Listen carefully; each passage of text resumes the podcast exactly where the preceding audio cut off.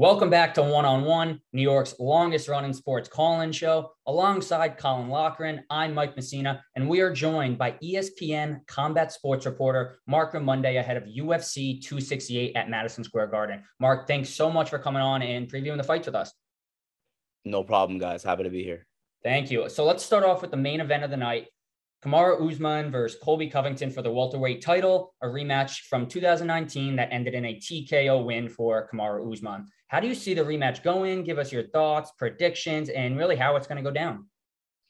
Yeah, I mean, it, it's hard. It's hard to say, of course. Uh, the first fight was very close. It was pretty much an even fight going to the fifth round. Usman, of course, finished Covington in that fifth round by TKO, retained the title, and uh, you know, Usman since then has looked fantastic. He looks better than ever. He's knocked out Gilbert Burns. He's knocked out Jorge Masvidal. He looks like he's reached a different level um, in his progression as a fighter. You know, he, he was a wrestler, still a very good wrestler, but now he's actually knocking people out on the feet. He's showing better boxing. He's training now with Trevor Wittman in Colorado, who also coaches Justin Gaethje and Rose Namajunas. And it just really seems like Usman is on a different plane now compared to where he was in 2019 against Colby Covington. Whereas Covington, it's hard to say how much he really has improved because we've only seen him fight one time since the Usman fight. We've seen Usman fight three times since then. Covington has only beaten Tyron Woodley uh, in September 2020. That was his last fight and his only fight since the loss to Usman in December 2019. So there's not a whole lot to go by. We don't really know how much Colby has improved. We know he's also training in a new camp at MMA Masters in Miami.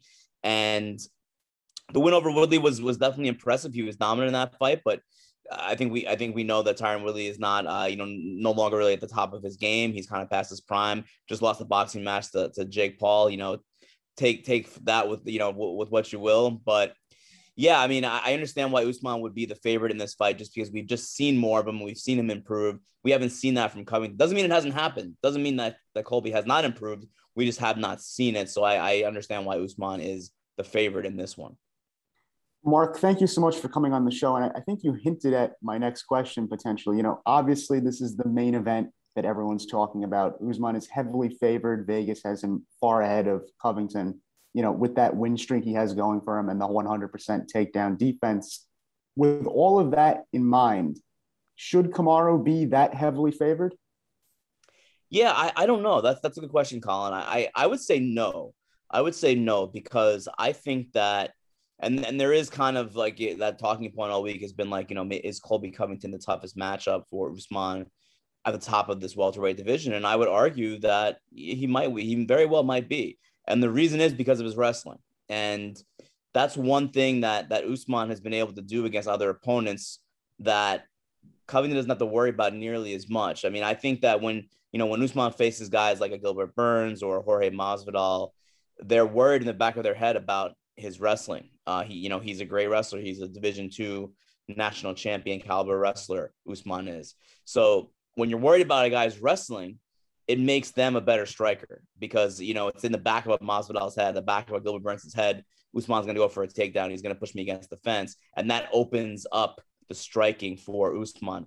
Now Colby does not have to worry about that because uh, that's not a guy you can take down very easily. In fact, I think that Covington I mean, you could argue that he he has a better background in wrestling than Usman does. In some ways, he was a Division One wrestler. Usman was Division Two. Now, it's MMA. That may not they may, that may not you know matter at the end of the day. But Covington is one of the few guys that can really go toe to toe with Usman on the on the mat in the wrestling room, and that makes for a totally different fight. And I do think that Covington is the toughest fight for Usman because of that reason. Because not only uh, can Usman not does not have that same threat of a takedown that he would against others. But Covington has a threat of a takedown, and and Usman can't can't let his hands go as freely because Covington could shoot for a takedown. Covington could try to go for, uh, you know, uh, more of a wrestling based game, push him against the fence, clinch. And I think that's a key to Covington's game. I think that if he he didn't do that in the first fight, the first fight was a like a pure striking contest between two guys who have wrestling backgrounds. And that didn't work out the first time for Covington. And I wonder if he, he switches it up this time and uses more of his his bread and butter. That's what got him here: his wrestling, his cardio, his pace. He didn't use that in the first Usman fight. I think we'll see more of it in this one. That was actually my very next question. There was no takedown attempts from either side in the first fight. Mm-hmm. Do you think there will be more takedown attempts this time? But you, you kind of just answered that. So I'll head to another question. What does Colby really need to do in order to to beat an undefeated an undefeated Usman? And do you see that being possible? It, it's certainly possible. It's certainly possible. I think that if you just look at like the different attributes of both of them and look at the different areas of fighting and, and you look at like the matchup, you you know, Usman has an edge almost everywhere. You know, Usman has an edge in, you know, strength. He has an edge in punching power. He has an edge in, you know, someone say he's a better MMA wrestler than Colby. Um, you know, he's got a better, you know, he's got an edge in striking. He's got an edge uh, in a lot of places. Uh, so how does Colby win? And I think Colby wins by he has to go back to what he's what he's the best at. Yes, Usman is a great wrestler, but Colby T- Covington got here because of his wrestling, because of his pace, because of his cardio, it's it's not by standing on the outside and, and having a kickboxing match. That's just not how he's gotten here. And if he does that again, I don't I don't like his chances. But if he mixes things up, if he gets the I just even get the idea in Usman's head that he's going to wrestle, that he's going to do something, change levels, use the clinch. I mean, something that is going to get Usman out of his comfort zone on the feet. Because look, Ma- Ma- Jorge Masvidal may be a better pure striker than Usman. Usman knocked him the hell out, put that man to sleep. And Covington has the advantage of putting an idea into Usman's head at the very least that he could mix things up. And I think that's what he has to do. I think that's the only way he wins. Going to another fight of the night, another title fight, a rematch between Rose Namajunas and Zhang Weili for women's strawweight title. Do you think Weili is more aware and prepared of what Rose is actually capable of after getting TKO'd in the first round by a head kick? Or, or do you think she's still the best in the division and, and can really take this? I I really think that that Zhang Weili is in a completely different place now than she was in April. And I mean that in almost every aspect. I mean, she did her entire training camp for the first time in the United States. She's been training in Arizona at Fight Ready. I have an article on ESPN.com right now about that, about her new preparation, what went into it, what they're doing down there, what's changed. Excuse me. And she's changed almost everything about her preparation. And I'm talking about physical, I'm talking about mental.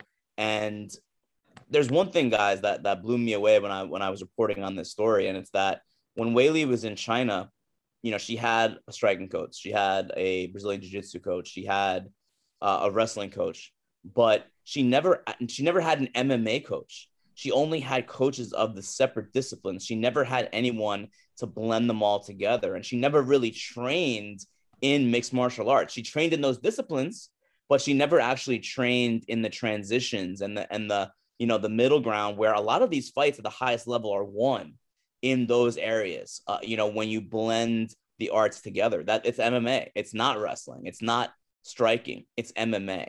And going to fight ready and training with Henry Cejudo, who, you know, by the way, is an Olympic gold medalist in wrestling, training with Eddie Cha, who I think is one of the best striking coaches in MMA. Yeah, training with Eric Albarracin, who's Henry uh, Cejudo's longtime coach. You know, former wrestler uh, himself on the U.S. Army team. These, these are these are high level coaches. Plus, she has her team from China who is still there, so she has the familiarity with her people from China. Plus the new the new people and everything that they've told me is that she's a completely new fighter. She's not going to fight at all in the same way. She is way different now than she was, and she's a much more polished, uh, you know, well prepared, well rounded athlete than she was a few months ago when she fought Namajunas and got and got knocked out. You know, in the press conference and the time leading up to this weekend, we've seen a lot of personality from the fighters. Weili, Michael Chandler, Covington, Usman, with both of them jawing at each other almost the entire time. I loved it personally. You know, made me remember a lot of Conor McGregor, McGregor's shenanigans. Uh, as someone who covers the UFC and combat sports in general, do you think these type of personalities will help grow the sport ultimately? I mean, personalities absolutely are are necessary in MMA. Uh, there's no doubt. There's no doubt because I mean the the truth of the matter about combat sports is that it doesn't really matter how good of a fighter you are. What matters the most is how much pay per views you're going to sell, how many tickets you're going to sell, you know, how popular you're going to get. Conor McGregor at one point, I guess, was the was one of at least one of the best fighters in the world, but we know now that he's not one of the best fighters in the world, but he's still by far the biggest star in the UFC. no doubt. Look at look at boxing. You know, Jake Paul is in boxing right now, and he's one of the biggest stars in boxing. He's one of the biggest money makers in boxing. Guy's four and zero. Oh. We have no idea how good he is. He's he's not. I mean, you know, he he didn't look all that great against Tyron Woodley. He's not a great boxer. Doesn't matter. Doesn't matter how good of a boxer he is.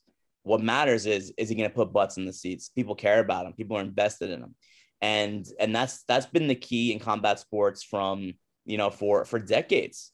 For decades, it, it is about it's a, as much about your personality, who you are, and getting people invested as it is about winning fights.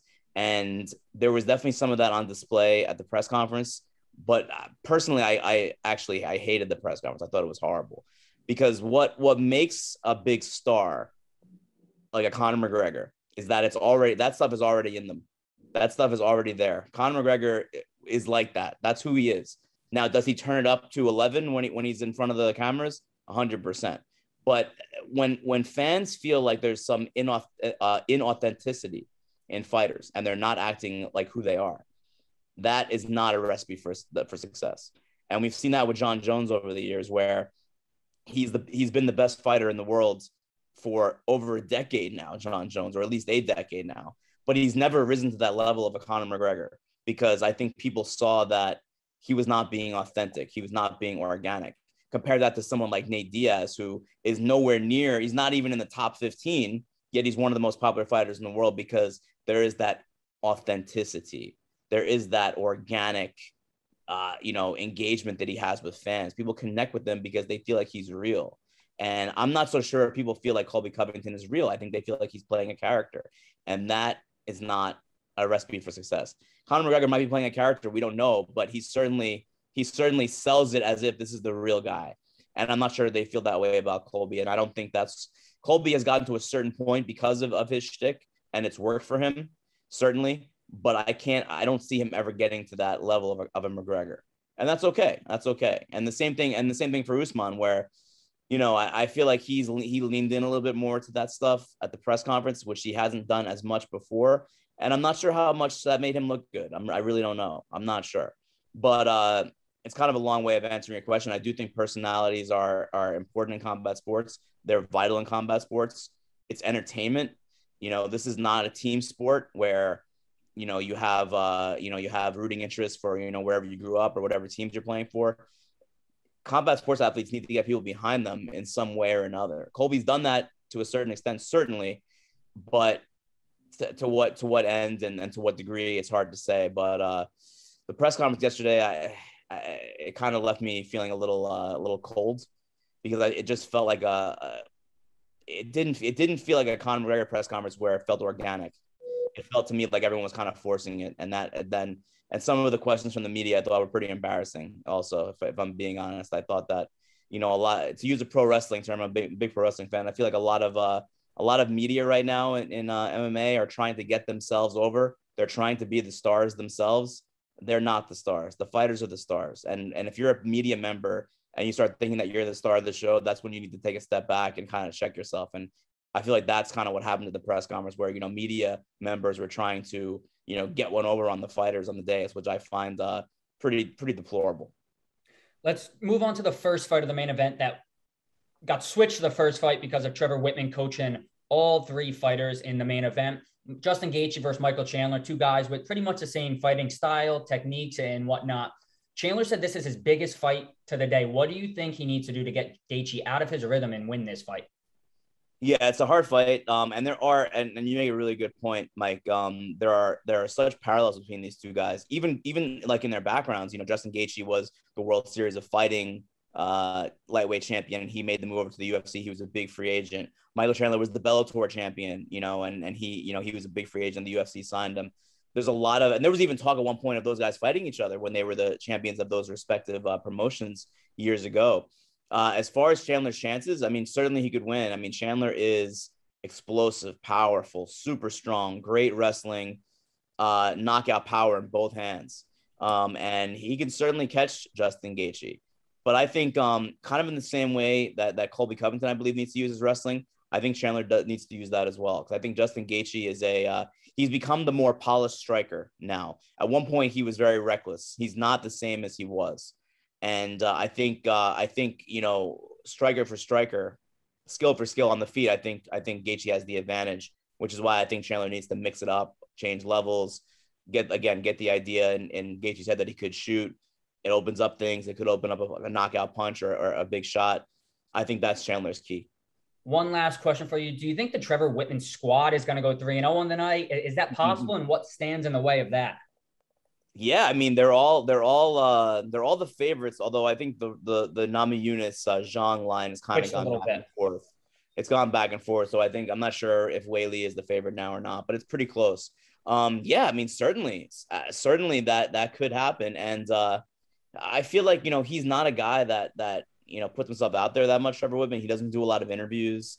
Um, even you know when I try to reach out for him sometimes for interviews, like he you know he politely declines and he does not like to be in the spotlight, but you got to give this man his due. He's really, you know, he's one of the elite coaches, uh, if not the most elite coach in the sport of MMA. Just look what he's done, you know, for the careers of of these fighters, taking Usman to a new level. You know, built it, building up Gaethje and and Rose from you know the pretty close to the bottom up.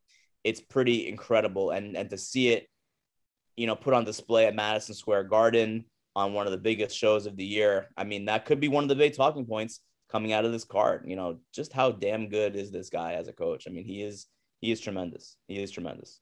Marc, thank you so much for joining us and previewing the fights with us. We really appreciate it and cannot wait to see how it all goes down. It was also a pleasure to meet you this morning at, at the weigh-ins. It, it was a pleasure. Thank you so much for your time, and hopefully we run into each other on Saturday night. Thank you. Absolutely. My pleasure, guys. Uh, good luck with the show. Good luck with everything.